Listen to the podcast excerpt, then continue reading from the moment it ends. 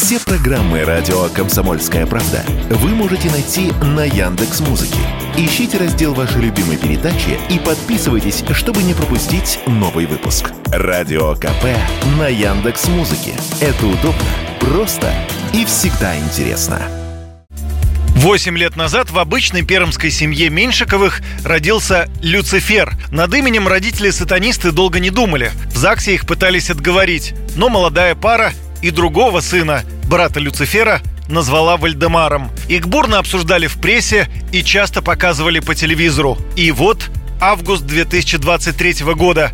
На Кубани появился новый Люцифер. А еще там мальчикам давали имена Верольд, Ажабик и Суламит. В Москве органы ЗАГС тоже опубликовали статистику. В столице все попроще, но есть оригинальные имена. Например, Гарри, и Луна. Самыми популярными для новорожденных в первом полугодии этого года в Москве стали Михаил и София. Интересно, что москвичи стали называть детей не полными именами, а их сокращенной формой. Например, Шурик, Влад, Гриша, Настя, Надя, Маша, Лена, Наташа и Саша. Свидетельстве о рождении так и записывают. Также детям давали двойные и тройные имена. Список довольно большой, но разрешите озвучу все. Уж больно на слух это красиво звучит. Альберт Меркурий, Артур Льюис, Денис Адам, Георгий Эммануэль, Эльдар Лев, Василий Велислав, Адриана Луара, Аксинья Илона, Александра Анджелина, Анна Аврора, Яна Роза, Изабель Афина, Варвара Магдалина,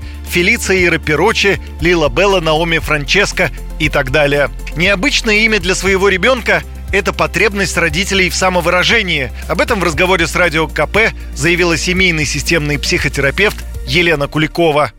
Если смотреть на такие феномены, как Люцифер, да, что кажется странным, да, или Луна, это скорее говорит о психологически незрелом возрасте родителя, который как-то компенсируется через ребенка, доигрывает свои фантазии, свои идеи, даже свои противостояния с чем-то, с кем-то, свое несогласие. Да? Ну вот, например, Люцифер, казалось бы, такой антигерой. И я как системный психолог вам расскажу несколько вариантов, да, откуда это может быть. Точно несогласие с родителями в подростковом возрасте, когда дети вот уходят в такой в панк-рок, да, и это все близко к такому протесту, мы будем такими антигероями. И тогда такое отражение, доигрывание этого сценария происходит и в детях в том числе. Да, а Луна – это скорее о возвышенном каком-то тонком, глубоком мире, который родители также не увидели, не поддержали. И, естественно, в этом есть потребность в своем самовыражении, в своей уникальности, да,